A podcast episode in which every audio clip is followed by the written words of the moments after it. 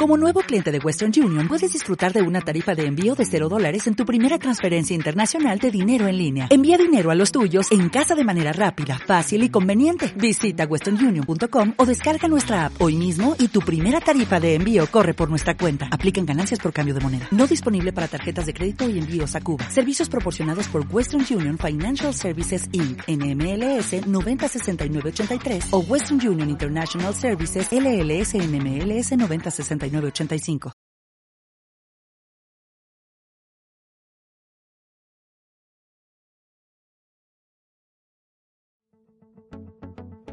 Te levantas por la mañana, no funciona la cafetera, el switch de la luz se descompone, la tele no quiere jalar y te preguntas, que alguien me explique. Aquí encontrarás las respuestas. Soy Gloria Preciado Iniciamos.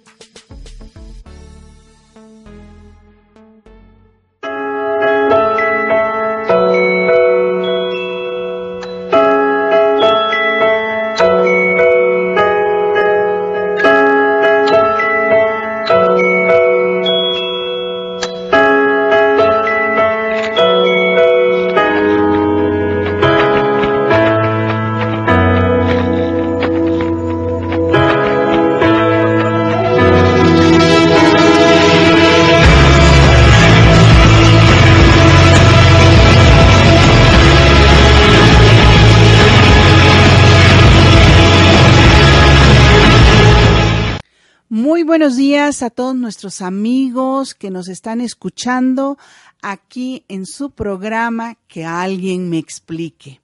Le damos las gracias a Carol, que está en nuestros controles, aquí en Home Radio, a nuestra invitada de lujo que tenemos el día de hoy, a Yolanda Sánchez Salvador, que nos viene a acompañar a ver y a platicarnos y a compartir su experiencia.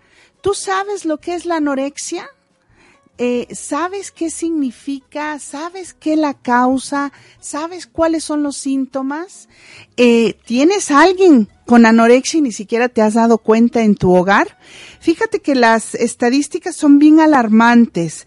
Eh, generalmente es una situación que les da de a la mayor parte a las mujeres y ha ido en un incremento de un 10 a un 20% en la población.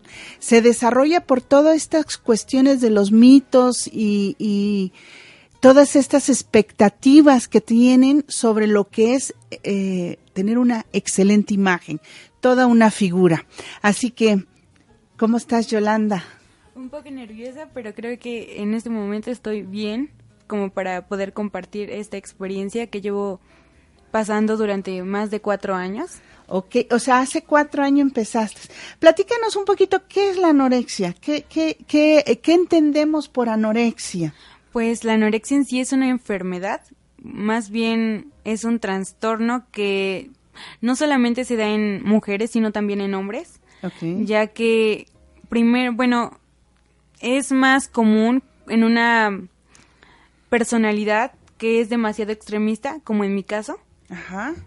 ¿A, qué te refieres extremista? ¿En qué, ¿En qué parte eres tú o cómo dices tú que eres extremista? Cuéntanos. Tengo cambios muy radicales. Ok. Eh, yo en mi adolescencia era una persona demasiado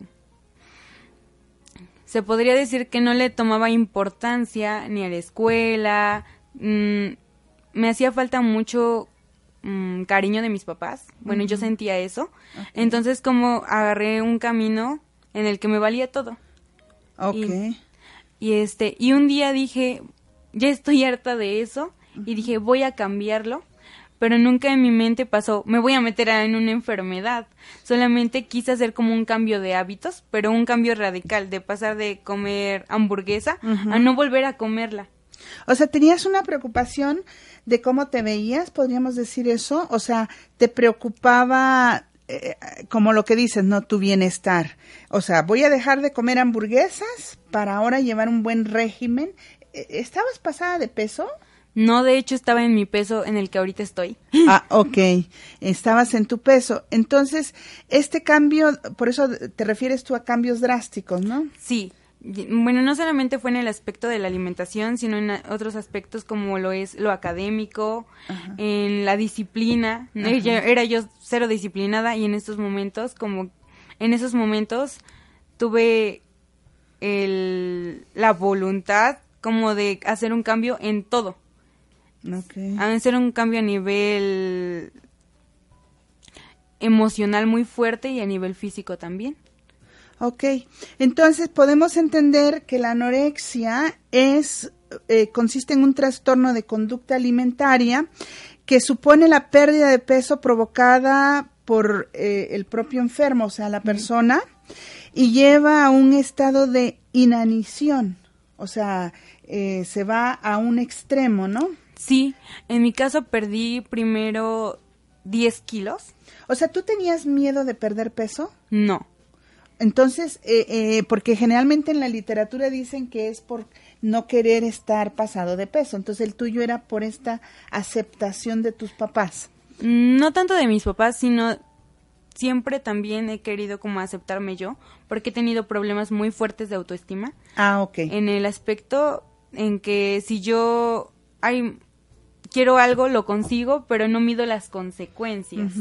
Entonces yo empecé por mis propios medios y cuando tú buscas en internet maneras de bajar de peso hay un sinfín de opciones que la mayoría son realmente erróneas, porque en estos momentos estoy iniciando la carrera de nutrición y me doy cuenta de cosas que mm, son demasiado extremas y que tal vez yo hice en el pasado. Entonces, tú en internet puedes encontrar programas, puedes encontrar tipos de dietas y todo esa base no se basa en sí en algo que te ayude.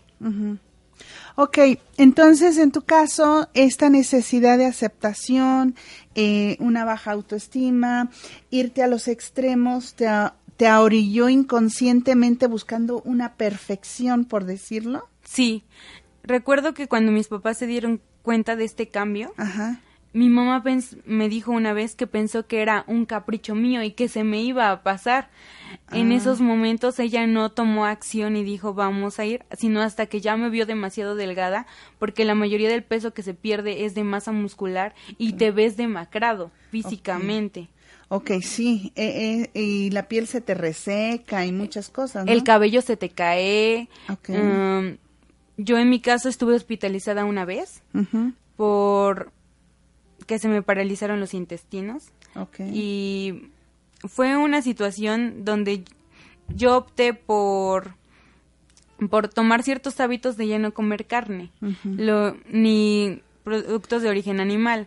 Entonces, al consumir demasiada fibra y no estar lo suficientemente consumiendo proteína o ser cuidadosa con mis alimentos, me llevó a una hospitalización y fue un momento muy muy fuerte en mi vida porque en ese momento me di cuenta del problema que yo estaba causando. Yo hice varios cambios en este proceso y uno de ellos fue pintarme el cabello o cosas así, pero cuando yo me fui a pintar el cabello, mi cabello se caía. Ok, o sea, como que agarrabas así como si estuvieras en quimio, ¿no? Casi, ¿no? Ahora, a ver, quiero hacerte una pequeña pregunta. En este proceso me queda claro que ahorita eh, lo que causó tu anorexia fue una alteración psicológica bastante grande. Pregunta, ¿tus papás tenían problema? ¿Había algún problema más en tu casa? O sea, que tú percibías y a raíz de eso tú como que te concentraste en esta parte? Mm, se podría decir que todas las familias tenemos problemas. Claro que sí. Entonces, mis papás siempre se concentraron mucho en su trabajo. Ok. Eso no me... Como la mayoría de los papás en esta época, ¿no? Estamos en el tener que en el ser, ¿no? Sí, y yo veía... Y es por los hijos. Sí. O sea, eh, hasta eso lo justificamos y perdón que te interrumpa, este Yolanda, este eh, digo, no es bueno ni es malo, pero pasa.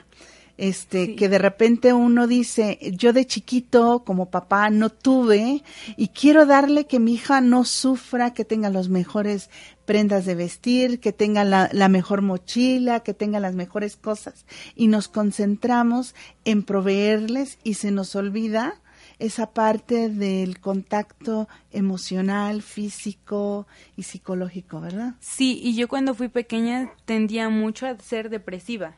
Okay. Entonces me daba miedo, bueno, ahora analizando, me da miedo porque brinco de una cosa a, otra. Brinqué de depresión a un trastorno alimenticio con depresión, a muchas cosas. Entonces, o voy brincando de extremo a extremo. Ok. Ahora, hay otra pregunta que te quiero hacer. Eh, tú mencionabas buscando la perfección, ¿no? Sí. Entonces, eh, en esta perfección, ¿qué era lo que tenías de concepto de perfección? Yo me gusta mucho ver modelos o ese tipo de cosas. También me gusta mucho seguir páginas de moda y cosas así. Entonces, una persona eh, adolescente siempre mm, se imagina o desea, más que nada, tener un cuerpo como el de cierta persona que te agrade o más que nada y sin tener en cuenta de que tú nunca vas a poder lograr el mismo cuerpo que otra persona simplemente porque tu genética es diferente, porque tu la forma de tu cuerpo es diferente y no se va a desarrollar igual al de la otra persona. ¿Y a quién admirabas? A mí me gustaba mucho, eh, veía revistas de, bueno, la página de Victoria's Secret o ah, cosas así. Entonces es algo que que realmente una persona no puede con, con un estilo de vida de estudiante o trabajando en cualquier otra cosa que no sea el mundo del modelaje no puede llegar a tener porque esas personas solamente viven para entrenar y comer y estar se preparan en otros aspectos pero el, su fuente de ingresos es su cuerpo. Sí, no, no llevan otro estilo de vida como tener que correr, ir a hacer la limpieza. O sea, yo me acuerdo mucho un artista, ay, no recuerdo ahorita su nombre, que ella decía, yo invierto en mí 150 mil pesos al mes, que es un gran porcentaje de lo que yo percibo como artista, como modelo, pero lo dedico en masajes, en mi alimentación, en mi nutriólogo, en mi entrenador, porque de eso vivo. Entonces, a veces uno dice, no, bueno, voy, plancho, hago y, y, cuido a los niños, me voy a trabajar, atiendo al marido. Bueno, en tu caso no es así, voy a la escuela, pero este no podemos seguir esos ritmos, ¿no?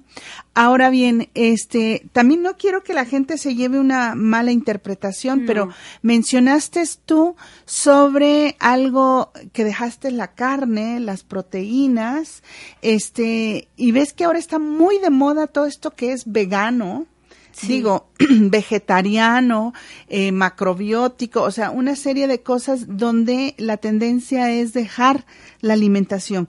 Y, y bueno, y, quiero que eh, las personas que nos escuchan nos manden sus comentarios y también puedo reconocer que este es desde una percepción, ¿no? Sí. Es tu caso y cada caso es diferente, ¿no? Entonces, que de alguna forma tienen que acercarse con un nutriólogo, un psicólogo, un médico general, ¿Qué otros tipos de especialistas irían por ahí? Bueno, yo aparte de consultar esos tres, consulté también a una psiquiatra porque estaba en un momento, bueno, de emergencia, porque ya no mm, ya no quería, estaba en un momento muy mal, que ya no quería subir de peso y y entonces me tuvieron que medicar para yo poder entrar en razón se podría decir, o ser consciente de lo que estaba pasando en mi cuerpo, porque no solamente me afecta también a mí, sino también afecta a mi familia. Entonces, para ser consciente de todos los problemas que estaba yo causando, y en ese momento, mm, cuando empecé a ser medicada, me di cuenta de muchas cosas, que lo que estaba haciendo con mi vida, pues no era bueno. Realmente, tú necesitas llevar, o todos necesitamos llevar, un estilo de vida saludable, pero siempre y cuando eh, tengas un balance. Porque yo no conocía la palabra balance, yo decía o es bueno o es malo, o es negro o es blanco, pero no, no hay un punto medio para mí. Ok, no, no, no veías como eh, todo ese abanico del arco iris, ¿no? Que también puede haber, ¿no? Ok, entonces, tú puedes decir que un vegano no necesariamente se vuelve un anoréxico. No, Ok, si tiene un balance y un equilibrio en su alimentación y aparte requeriría tener algunos complementos alimenticios como el omega 3, la vitamina B12, la vitamina B12, que eso no necesariamente de los puros vegetales lo puede adquirir. A mí me cuando yo me llegué a ser un tiempo vegana, este o a tomar comportamientos veganos, este me inyectaban vitamina B12 cada cierto tiempo para poder este mm, más que nada tener ese nutriente en mi cuerpo. Ok. Y que no me falte porque es un nutriente que solo las carnes te lo pueden dar. Ok. Entonces. Y ahora como futura nutrióloga lo entiendes, lo ves y ya, ya tiene una razón de ser, ¿no? Sí, porque antes a nosotros los que tenemos esta enfermedad nos es difícil creerle a los especialistas. Yo iba con mi nutrióloga y no le creía, por más de que ella me explicaba paso a paso o cómo ese alimento no me iba a hacer daño, al contrario, o que ciertos tipos de alimento este no eran malos para mí consumirlos en cierto tiempo, como es un mito de que si consumes frutas en la noche vas a engordar o cosas así. Mm, no le creía y decía yo es que no, siento que me está mintiendo. Ok. ¿Y qué te, qué fue el paso que te hizo? Bueno, aparte de la medicación que dices que te dio el psiquiatra, porque tuvo que haber un proceso de validación de los especialistas, ¿no? Sí, llegó un momento en que mi psicóloga y mi nutrióloga dijeron, no, ya no podemos seguirte atendiendo, porque era tal mi negatividad que llegaba al consultorio de la psicóloga y no quería hablar, estaba en completa negación, llegaba con mi nutrióloga y no cumplía mi plan de alimentación tal cual. Ok, entonces, ¿qué pasó? O sea, cuando, bueno, dices que tuviste una crisis que ingresaste al hospital por tanto a fibra que tomabas. Sí. Ahí se dieron cuenta tus papás que algo estaba pasando. No, se dieron cuenta desde que bajé 10 kilos. Ah, ok. ¿Eso qué fue? A, a, qué tiempo de que empezaste con esta enfermedad? Como a los tres, cuatro meses. Ok. Entonces, ¿de alguna forma se dieron eh, cuenta a tiempo o ya era, ya había, porque bueno, al final, eh, por lo que me mencionas, tú has sido de complexión delgada. Sí, de, bueno, en esos momentos mi composición corporal era diferente, entonces se veía mi cuerpo un poquito más llenito, pero estaba yo en el mismo peso. Ah, ok. Que ahorita. Ajá. Ah, ok. Entonces, este, bajas los 10 kilos y tus papás se dan cuenta que algo está, no está funcionando. Mi mamá se da cuenta y ella solo lo único que me dijo, vamos a ver a una nutrióloga porque tú ya, me, o sea, si comía un platito de lentejas, yo ya no quería comer una zanahoria porque sentía que estaba excediéndome de comida.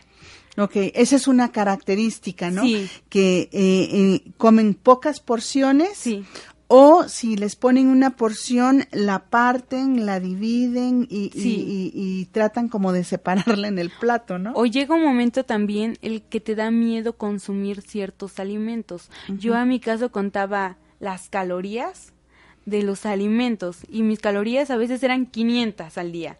Siendo que ahorita tengo que consumir 1700, 1800 calorías. Por el tipo de trabajo, el tipo de cosas. Y hacía yo ejercicio en ese momento. O sea, con 500 calorías hacías ejercicio. Sí, no sé de dónde sacaba la energía, porque llegaba y comía una zanahoria y me iba al gimnasio dos horas y lo único que hacía era cardio, me daba miedo hacer pesas.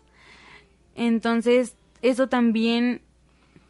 Ah, y eso también afectó porque me dolía mucho la cabeza. Recuerdo que me dolía mucho la cabeza y no es algo que se pueda ocultar porque tu físico todos lo van a ver. Entonces llegó un momento en que en el gimnasio hablaron conmigo y me dijeron, oye, tú necesitas ayuda o estás en un tratamiento porque estás muy delgada y si tú no cumples con cierto peso o, al, o estás bien, nosotros ya no podemos dejarte entrar al, gimnasio. O sea, el gimnasio ya se había dado cuenta. Sí. ¿Antes de tus papás? Mm, se podría decir que sí. Ok, entonces, querido auditorio, podríamos decir, llevamos ya varios tips, ¿no? Para darte cuenta y percatarte si hay alguien en tu casa que está teniendo eh, estas cuestiones de anorexia, ¿no? Sí. Uno podría ser lo que comentábamos, una drástica eh, baja de peso, ¿no? Sí. Dos, decías tú que te aislabas y te ibas a extremos, ¿no? Sí. Tres, comentaste tú eh, dolores de cabezas frecuentes. Este, cuatro, cuando ya te dicen en el gimnasio, de alguna forma que este, tu acceso va a ser limitado, ¿no? Sí. Pero eso no, tú, tú eras menor de edad en esa época. Sí. Y ellos no lo compartieron con tus padres. No, porque yo fui a inscribirme al gimnasio, yo fui a... Yo se lo comenté a mi mamá la segunda vez que hablaron conmigo. Porque yo llego a la nutrióloga y ella lo que me... Bueno, cuando mi mamá me descubrió en ese aspecto, y ella fue la que me diagnosticó con anorexia. La nutrióloga. Sí, le dijo, ella está empezando comportamientos de anorexia. Entonces mi mamá me dijo que en ese momento sintió que el mundo se le vino encima Ajá. porque yo ya no aguantaba caminar, o sea, aguantaba hacer ejercicio, pero cuando caminar y estar atareada con el tráfico y eso ya no lo aguantaba. O sea, estabas teniendo como crisis de eh, las multitudes o cansancio excesivo. Sí, entonces mi mamá pues tomó acción y en ese momento sacó una cita con la psicóloga. Ok. Y fuimos y la psicóloga habló con ella y le dijo que pues me había llevado ya en un grado muy alarmante porque ya mi concepción de las cosas era otra. Yo pensaba que era normal que mi hermana en la escuela me revisara que comiera todo o que no me quitara los ojos de encima para ver que no me escondiera nueces, porque nosotros con esta enfermedad tenemos la manía o, nos, a la manía de esconder comida. En cualquier parte de nuestra ropa. Nos descuidamos si para nosotros empezamos por ser alguien que nosotros quisiéramos ser físicamente, nos descuidamos totalmente, nos enfocamos solo en la alimentación, no nos queremos bañar, tenemos un completo aislamiento de la sociedad. Yo recuerdo que estaba en la preparatoria en ese momento y me tuve que cambiar de prepa porque todos estaban dando cuenta y me sentía mal con los comentarios. Entonces lo que hice fue decirle a mi mamá, me quiero cambiar. Me cambié y fue lo mismo. O sea, aparte de todo esto, sufres etiquetas. Sí. Porque la gente se da cuenta. Y teniendo una baja autoestima, como que no contribuye a la parte que tú deseas desarrollar, ¿verdad? Sí. Ok, mira qué interesante. O sea, cuatro años en este proceso. El primer año se da cuenta tu mamá. El segundo año estoy en negación. El eh. segundo año en negación, o sea, hay una, una guerra interna en la familia. Dime, ¿cómo le ha afectado a tus hermanas, este, a tu familia, a tu papá, a tu mamá, inclusive a tíos? Porque me imagino que esto de alguna forma también se enteran otros, ¿no? Sí. A mi mamá yo creo que ha sido la persona más afectada porque ella tuvo crisis de ansiedad después de este proceso. Ella que ella trabaja en ventas y ya le daba miedo entablar conversación hasta con sus trabajadores. Ok. Eh, en cierta manera también mis hermanas, yo las considero muy fuertes de carácter a una de mis hermanas y ella se dobla ante esta situación porque recuerdo que en esos, en esos momentos mi papá estaba viviendo en Oaxaca y ellas se iban de vacaciones. Anhelaban irse de vacaciones porque era un completo caos mi casa cuando mi mamá y yo estábamos. Yo no quería comer, me quería ir al gimnasio, mi mamá queriéndome retener. Era un fue un completo caos y mis hermanas lloran cuando cuando hablamos sobre esta situación porque fue muy difícil para ellas convivir o estar en un tipo de ambiente de esa manera. Mi papá regresa a mi casa y también es muy complicado para él entender esta situación porque muchas personas cuando no están viviendo el proceso y cuando tampoco son tu mamá, que creo que yo que es la que más es afectada ante esta situación, sienten que solo es un capricho o que tú lo estás haciendo para llamar la atención cuando no es así. O sea, como que no ven esta cuestión de que es una enfermedad. Sí, exactamente. Oye, una pregunta. A ver, eh, digo, yo desconozco el tema a fondo. Eh, ¿Cuál es la diferencia de la anorexia a la bulimia? Porque ah, marcan ciertas distinciones, ¿no? La principal distinción es que cuando tú eres anoréxica, te da miedo comer y no comes, restringes tus calorías. En cambio, cuando tienes bulimia, tú te, te dan momentos de ansiedad y te das un atracón como de 2000 calorías y después te entra la culpa y lo vomitas. Ok. ¿Y también tienes bajas de peso o ya no? Sí, pero es menos frecuente que se den cuenta ya que comes enfrente de los demás. Ah, ok. Entonces, eh, los atracón, digo, eh, provocas el vómito, entonces ahí eh, eh, tendrías que como que cuidar o escuchar qué está pasando cuando vas al baño, ¿no? Sí. Y creo que también se purgan, ¿no? Sí. Ok, ustedes no lo hacen así. No. Solo dejan de, comer. También llegamos a laxarnos o purgarnos, pero pues es muy, muy ocasional, no es como que lo estemos haciendo frecuentemente. Es más la restricción hacia la comida. Ok, otra característica, bueno, en, en este momento eh, vamos a ir a un corte. Eh, los invitamos a que nos escriban, nos manden mensajes, algunas preguntas o dudas que quieren que le hagamos a Yolanda, que ha vivido este proceso, que lo ha vivido familiar y que podamos darles como alguna luz o algunas sugerencias. Nos vamos a corte, Caro, gracias. Este, y nos vemos ahorita. Estamos en tu programa. Que alguien me explique. Consultas y sugerencias al 2224 41 92 10. En un momento regresamos. ¿Has sentido el filo de una navaja en tu cuello? Somos Metamorfosis Alternativas de Desarrollo estamos hartos de la violencia. Nosotros apoyamos a niños, jóvenes y familias en riesgo de violencia. Ayúdanos a ayudar. Vamos a prevenir la violencia con procesos psicológicos. Márcanos al 22 25 99 57 61 o búscanos en las redes sociales Casa Metamorfosis. Capacítate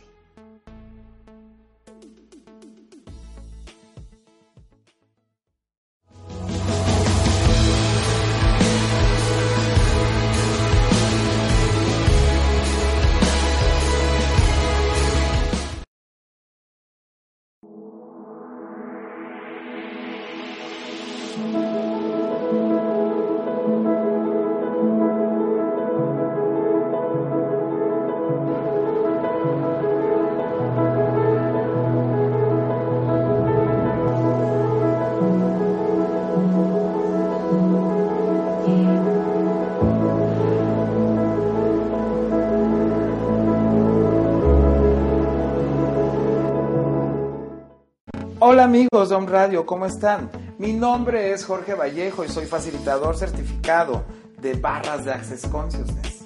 Los invito el 20 y 21 de diciembre aquí en la ciudad de Puebla y el 28 y 29 en Guamanta, Tlaxcala a la certificación internacional de barras de Access Consciousness y a la clase del desbloqueo de dinero y abundancia 247 100 4593. Llama ya. Hola. Búscame en Facebook y en Instagram como Gloria Preciado. Regresamos.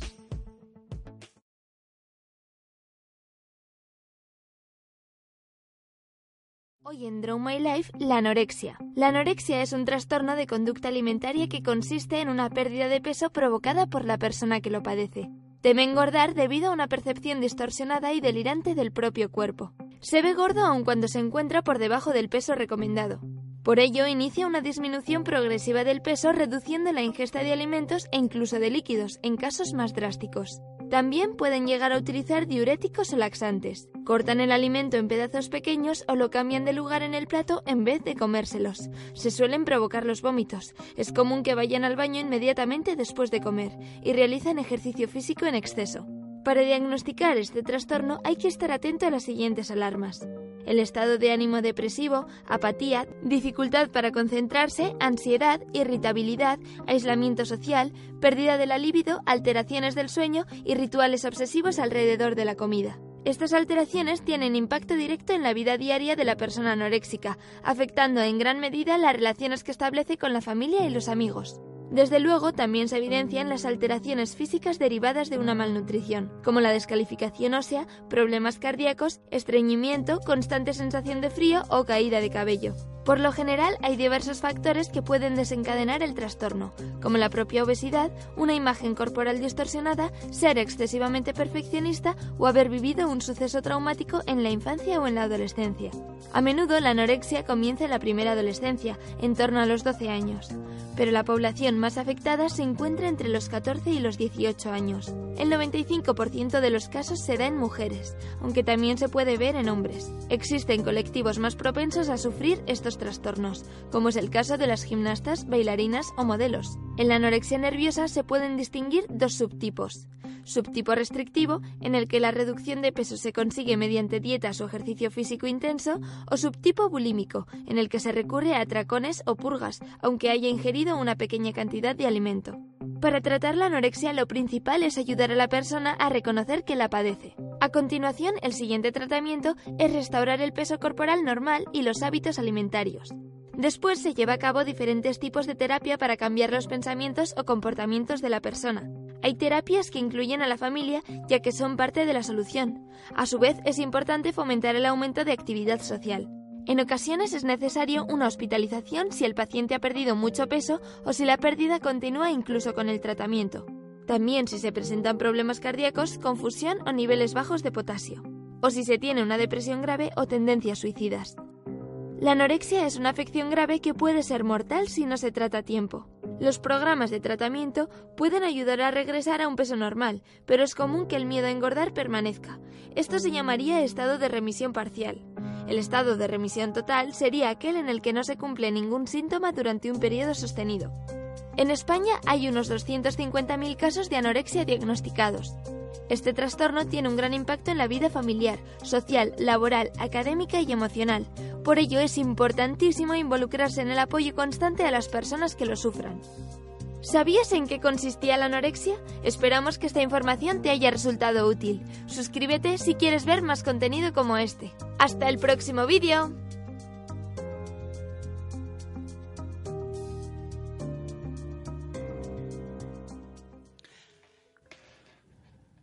Hola amigos, estamos de regreso en tu programa Que alguien me explique, que alguien me explique cómo podemos mejorar nuestra vida, que alguien me explique cómo es posible que, que, eh, que tengamos desórdenes alimenticios, pero existe.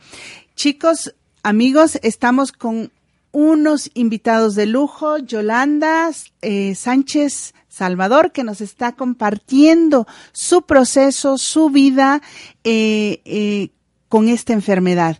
Y acaba de llegar nuestra gran amiga, maestra también, Pau. Ciapa, este, biodescodificadora, directora del Instituto de Biodescodificación aquí en Puebla. Entonces, eh, voy a hacerles un poquito, un pequeño resumen de los que se acaban de conectar, que hemos platicado con Yolanda. Eh, Yolanda, eh, si no me equivoco, me corriges. Hace cuatro años empezaste con esta enfermedad. Sí, así es. Y la que se dio cuenta primero fue tu mami, ¿verdad? Sí. Por una baja de peso, ¿verdad? Sí, solamente se dio cuenta de la baja de peso más, no de los comportamientos que estaba yo adoptando. Ok, bueno, bajar 10 kilos, claro que cualquiera no se da cuenta, y más si no estás haciendo como una dieta, ¿no? Porque se supone que tú no estabas como en un régimen. Eras vegana, ¿verdad? Sí, llegó un momento como de 6, 7 meses donde, pero eso ya lo, bueno, lo hice sin sin autorización de un nutriólogo. Ok, sin un acompañamiento este, de un especialista. Sí. Ok, y dentro de los tips que nos compartía Yolanda, eh, que uno se da cuenta que tiene esta enfermedad, es baja autoestima, aislamiento, dolores de cabeza. Eh, ¿Qué otra cosa nos comentabas ahí? Bueno, la baja de peso, obviamente. Cuando tiendes a ser muy extremista, una personalidad muy extremista, tú adoptas cambios radicales en cuanto si eres muy, muy disciplinado, pasas a ser no disciplinado o lo, o lo opuesto. Ok, y una negación a recibir ayuda, a creer en los médicos, como que me están cuenteando, como que esto no me está pasando a mí, y este y una afectación marca acme a toda la familia porque para ti era ya normal que tus hermanas te revisaran las mangas, los bolsillos, a ver si no estabas escondiendo cosas. Este, de alguna forma tuviste que dejar de ir al gimnasio, me imagino, ¿no? Sí, como cuatro o cinco meses dejé de ir porque no podía yo subir ni 200 gramos en dos meses. Okay, eh, O subía yo 100 gramos en un mes y medio y en 15 días bajaba yo dos kilos Oh, ok. Entonces era todo una cuestión muy drástica. Entonces, ahorita le vamos a ceder la palabra a nuestra querida amiga Pau para que desde un punto de vista, no sé si nos vaya a compartir de biodescodificación, de transgeneracional, este, o de metafísica, ahí te lo dejamos a, a tu libre para ver que nos comentes y nos compartas todo esto que significa la anorexia, eh, restrictiva, bulímica, que se deriva por una cuestión social también, ¿no? Sí, claro, muchísimas gracias. Muy buenos días, muy buenos días, mi querida Yoli. Buenos días. Ay, mi queridísima Gloria. No, amadísima. Eh, muchas gracias por la invitación. Vamos a entrar de lleno en el tema porque sí es, bueno, es muy amplio y me gustaría aprovechar lo más eh, posible. Y ahorita que está aquí Yolanda, me gustaría hacerle unas preguntas. ¿Tú tenías algún conflicto con tu mamá? Un conflicto con mi mamá, sí. Ok, perdón, y en el momento que yo siempre les digo, no me gusta ser invasiva, no me gusta ser este agresiva, en el momento que no te sientas cómoda con la pregunta, adelante, ok. Entonces, para empezar, ese es un punto. Ahora, ¿qué es lo que estás estudiando ahora? Nutrición. Nutrición. ¿Cómo ha mejorado la relación con tu mamá? Desde que mi mamá enfermó, como que he tenido más empatía con ella y como ella tuvo mucha empatía conmigo al ser comprensiva, pero hasta cierto momento las mamás tienden a amenazarnos o a sí más que nada amenazarnos porque recuerdo o manipular no ojo con eso. Fíjate que nosotros en biodescodificación trabajamos mucho el diálogo interno. Nosotros tenemos un diálogo interno que normalmente no observamos entonces, y hay una relación directa entre las emociones, el cuerpo físico, la conducta, eh, e incluso ahorita el proyecto sentido, porque después de haber tenido una situación de anorexia te dedicas a, a la parte de nutrición. Sí. En biodescodificación normalmente no hago esto eh, de señalar directamente. ¿Por qué? Porque es importante que haya un reconocimiento de mm. parte del paciente, del consultante. Eh, por eso la pregunta inicial, si tenías un conflicto con tu mamá. Comentas que sí. La anorexia es un reflejo del conflicto que tenemos con mamá. El alimento que me está dando mi mamá es tóxico. Sí, la, el alimento significa la parte de supervivencia, el alimento significa la madre. Sí. El alimento es directamente eh, lo que te da la vida. Entonces rechazo esa parte por medio de la anorexia. A, ver, eh, esta parte, eh, nada más para que, nuestro, digo, no vayan a decir, su mamá es muy amorosa y todo eso. claro. Sin embargo, esto es como algo mental que ella se dice o lo recibe de esa forma. Sí. No es porque eh, eh, eh, sea la mamá sea agresiva. No, no, no, no, no. Hay una situación de rechazo mental. Digo ahí para la mamá si nos está escuchando. Sí, claro. Ah, tranquila. Este. Sí, por eso es que siempre aclaro y siempre les les pido autorización para hablar sobre el tema porque de entrada no es algo consciente. eso es eso es lo primero. Nos hacemos un daño y nos estamos haciendo un daño inconsciente porque conscientemente no creo que hubieras querido estar mal. No, claro que no. Y menos que tu mamá conscientemente te haya querido dañar. No, desde luego que no, no es el punto. Pero de manera inconsciente, mamá también traía conflictos. Bueno, de hecho, ¿Sí? la depresión, ¿no? Ah, o tuvo eh, episodios de depresión, de angustia, una serie de cosas interesantes. sí, mi mamá es una persona que yo en lo personal admiro mucho pero en cierta cuando tú entras en un problema este yo creo que es tanta su desesperación que necesita como llegar en medios de manipulación. Yo lo percibí así no es que fuera realmente algo específico algo real que estuviera pasando pero llegaban momentos en que yo no quería consumir mis medicamentos porque me causaban mucho dolor de cabeza. Entonces mi mamá me decía si tú no te los tomas yo te voy a internar en un psiquiátrico Entonces... Es que, fíjate, perdón que te interrumpa para que, para que aquí nuestro público pueda escuchar esta parte. Dijiste dos cosas, o tres, o cuatro importantísimas. Dijiste la palabra amenazante hace rato. Sí, dijiste la palabra amenazante, que tu mamá se podía haber vuelto incluso amenazante. Ahorita dijiste que ella incluso te dijo que te podría mandar al psiquiátrico si tú no tomabas las medicinas. Ya había una parte de presión, pero ojo con esto, también dijiste como yo lo percibía. Sí. No es que fuera así, por eso es que aclaro ese punto, igual para tu mamá que nos está escuchando ahorita. Claro. ¿Por qué? Porque es una percepción, es una percepción que tú tienes. Y hay una parte muy, muy, muy importante. La gran mayoría de las personas no sabemos cómo hacer las cosas. Sabemos el cómo no, pero no sabemos cómo sí. Entonces tu mamá estaba actuando desde el cómo no.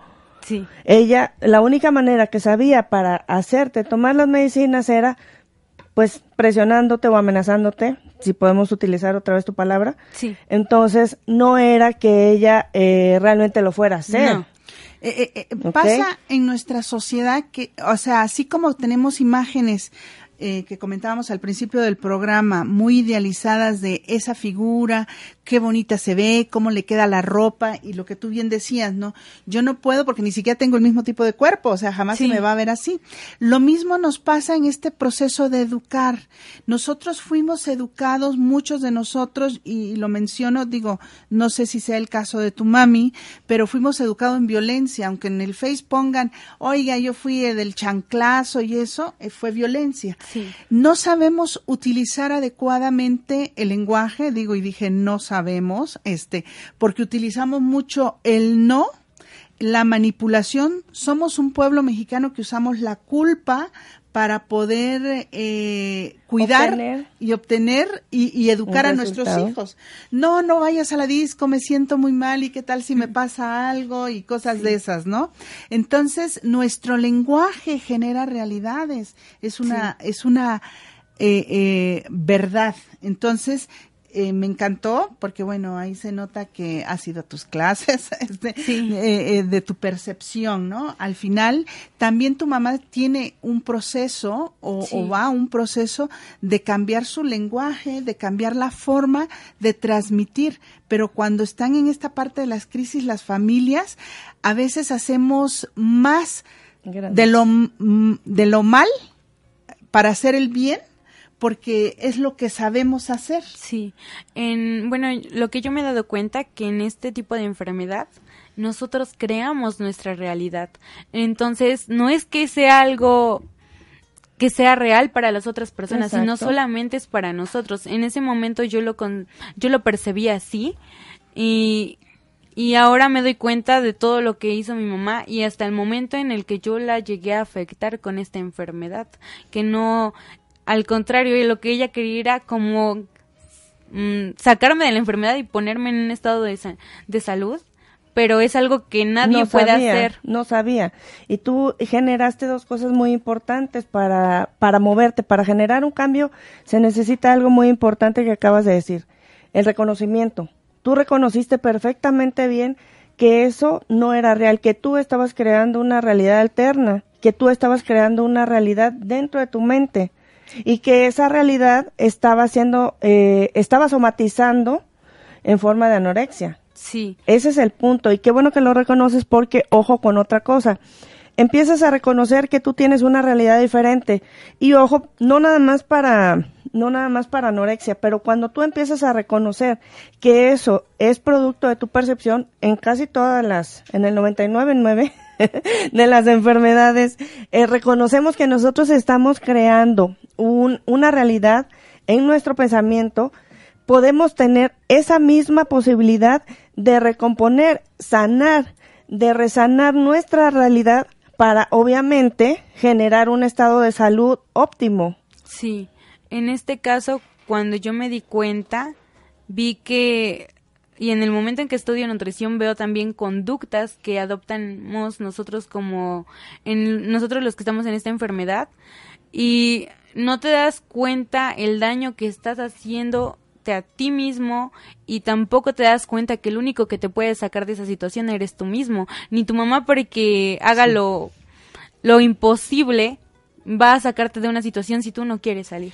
Yo quisiera regresarme un poquito, si me lo permiten. Eh, tú mencionabas sobre una madre, una maternidad tóxica, ¿no?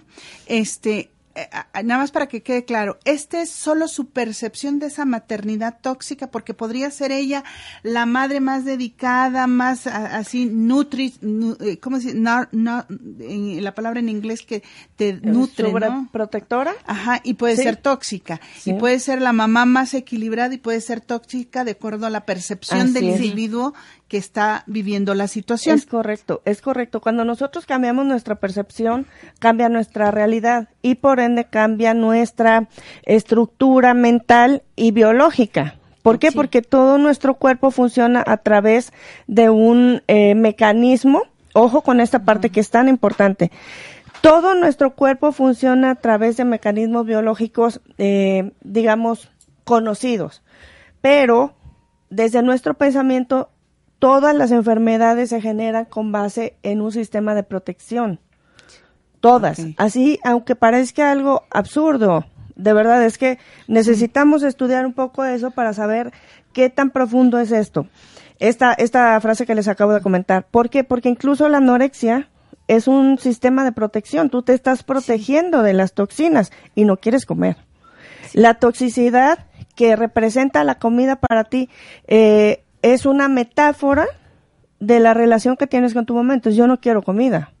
Y ojo, mm, siempre les digo, las apariencias engañan. No es que tu mamá haya sido agresiva o haya sido grosera o, te pegara. No, no, no, Calma con eso. No es este, no es una situación así de gritos y sombrerazos. No tiene por qué ser así. Y Gloria lo mencionó claramente. Es la percepción del individuo. La percepción del individuo la que determina el sistema de protección que yo voy a emplear para defenderme de lo que yo creo que es una agresión. Sí. Ok. Yo sé que tenemos el tiempo bien contado contigo, Pao, el día de hoy, porque tienes ahí un curso de programación neurolingüística, si no me equivoco, una introducción que van a dar ahorita en tu centro. Este, me gustaría, por cuestión de tiempo, aunque nosotros vamos a continuar con Yolanda, eh, que nos dieras, por ejemplo, alguna recomendación. Eh, ¿Qué significa, habías dicho, nutrición? Estudiar nutrición es para nutrirse ella misma para nutrir a otros de lo que ella percibió que no estaba recibiendo y algún tip que podamos. Justamente por eso le preguntaba, ¿estás estudiando nutrición? Y la otra pregunta que le dije, que le hice fue, este, ya reparaste la relación con tu mamá. ¿Por qué? Porque normalmente nosotros, ojo con esto que hacemos, y han sido muchísimos casos, nosotros reparamos en otras, en otras personas lo que no podemos reparar en casa, ¿sí?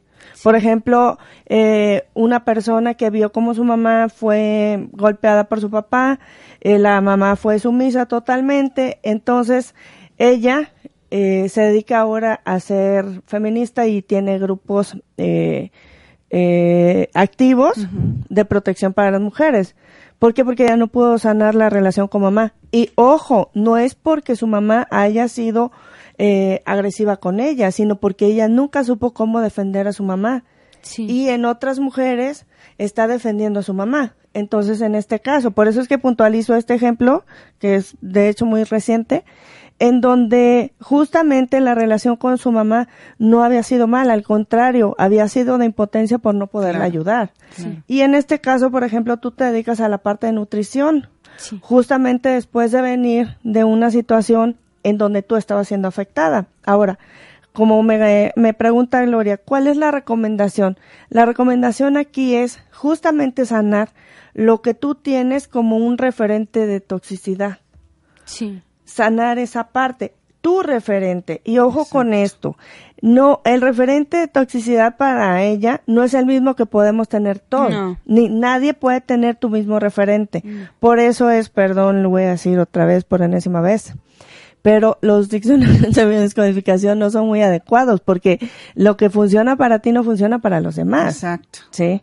Es muy importante que tú sanes esa percepción eh, que tienes de tu madre y saber exactamente qué es lo que sí. Ya sabes cuál es el cómo no, ahora hay que buscar el cómo sí, Sí. qué es lo que sí quieres.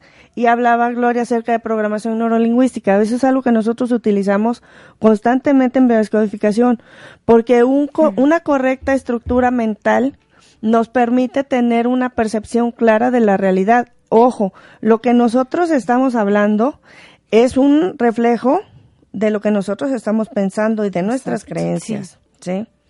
Sí, aquí es, eh, sería importante. Fíjate que un calibrador para saber si estás en la profesión correcta vendría siendo esta cuestión, si lo estás haciendo después de sanar tu proceso, si lo haces porque te gusta y te genera dinero. Sí. Este, si no te genera dinero y, y- y- y No es tienes tu algún, y no es tu pasión, a- ahí hay un indicador, ¿no? Entonces Sí. se vale cambiar. Este, digo, no quiero que ahorita No. vayas y digas, sabes qué, hay unos vidrios, ¿no? Porque también parte del proceso, así como lo estás haciendo ahorita de compartirnos tu experiencia, es sanador. Porque en el transgeneracional, los secretos, Sí. guardarlo, esconderlo, este, no, no es sano. No, de hecho yo tuve esta propuesta de, dar pláticas o con mi nutri- con mi psicóloga, pero yo decía, no, yo me siento como que aún no estoy eh, estable como para compartir a otra persona, pero después en, en mi tratamiento he visto muchas niñas que están en una situación similar, pero sin ser percibidas por sus papás ni siquiera, entonces eso como que me me motivó a estudiar nutrición, entre otras cosas, y me gusta, realmente me gusta la carrera, y poder ayudar a otras personas, creo que aparte de ayudar a esas personas, me ayudó también a mí.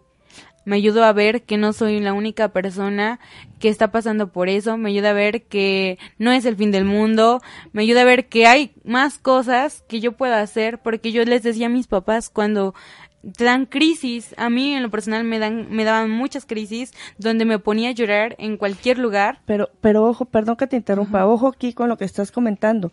Me dan crisis. O sea, la parte de la anorexia, ya en lo que es la representación física, el no querer comer, ya era algo secundario, ya era algo Sí. que era lo que las demás personas veían. Pero acabas de decir algo importante. Esas crisis, ese malestar emocional, ese no sentirte bien, ese eh, estar constantemente conflictuada, ese es el origen. Sí. Entonces, y ahí hay una parte emocional. Por eso lo estoy puntualizando ahorita que tú lo estás comentando, porque normalmente tratamos la parte física o superficial El y que es- síntoma. sí, el síntoma y ese es un síntoma, pero no es el, El origen. Entonces, hay que irnos a la parte emocional porque todo esto viene eh, la parte física, la parte que nosotros vemos, el síntoma, el reflejo Es algo secundario. es algo secundario, ¿sí? Alguien viene y me dice, oye, un problema de drogadicción, un problema de alcoholismo. Ese no es el problema. El problema es lo que hay detrás de eso, que se ve. Sí. ¿Sí? Ok, chicas, ¿qué creen? Esto está súper intenso, pero el tiempo se nos acaba. Esto presta para otro programa. Este, igual si quieren para el programa primero de enero, los invito para que demos cierre a esto. Continuidad, Eh, claro. continuidad, porque nos vamos a quedar corta y ya el tiempo tenemos encima. Pau, te agradezco de corazón. Yolanda, te agradezco infinitamente. Yo creo que mándennos sus preguntas, mándennos sus eh, dudas, sus inquietudes, para que nosotros el primero podamos irles dando respuesta. Ahorita las voy a convencer, espérenme para que estemos acá todas desmañanadas y todo esto. Eh, y también eh, algo muy importante que, este, ay, se me va de eso que se te va la idea, pero bueno, que creo que, que podría funcionar, este, Yolanda, es que sigas dando las pláticas. Entonces, si tú tienes esa disposición y hay alguien que tenga una escuela, un colegio que quiere invitar a Yolanda a que comparta esta experiencia, yo creo que es bien importante. Exacto. Hay otra, hay otra parte que nada más para irnos ahorita. Eh, puedes, eh, eh, es, eh, yo oigo que dices enfermedad como algo que no se te quita, o sí es algo que se quita, o se maneja como el alcoholismo, o lo dejamos ahí y el primero lo, Mm, claro que sí se quita. ¿Sí? Para erradicar.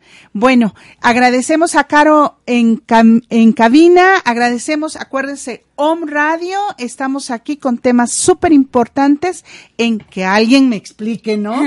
¿Cómo una chica tan linda puede pasar esto, ¿no? O cómo está nuestra juventud viviendo esto. Pues muchísimas gracias, Caro en Controles, y este, pues véannos todos los miércoles de 9 a 10 en Home Radio.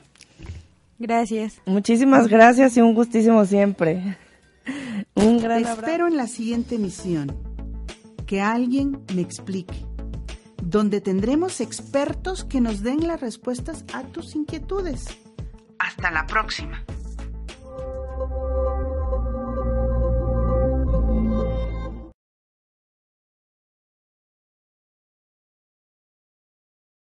¿Te preocupas por tu familia? Entonces, ¿por qué darles solo huevos ordinarios cuando pueden disfrutar de lo mejor? Eggland's Best, los únicos huevos con ese delicioso sabor fresco de granja, además de la mejor nutrición como 6 veces más vitamina D, 10 veces más vitamina E y 25% menos de grasa saturada que los huevos regulares, además de muchos otros nutrientes importantes. Así que, dales los mejores huevos. Eggland's Best, mejor sabor, mejor nutrición, mejores huevos.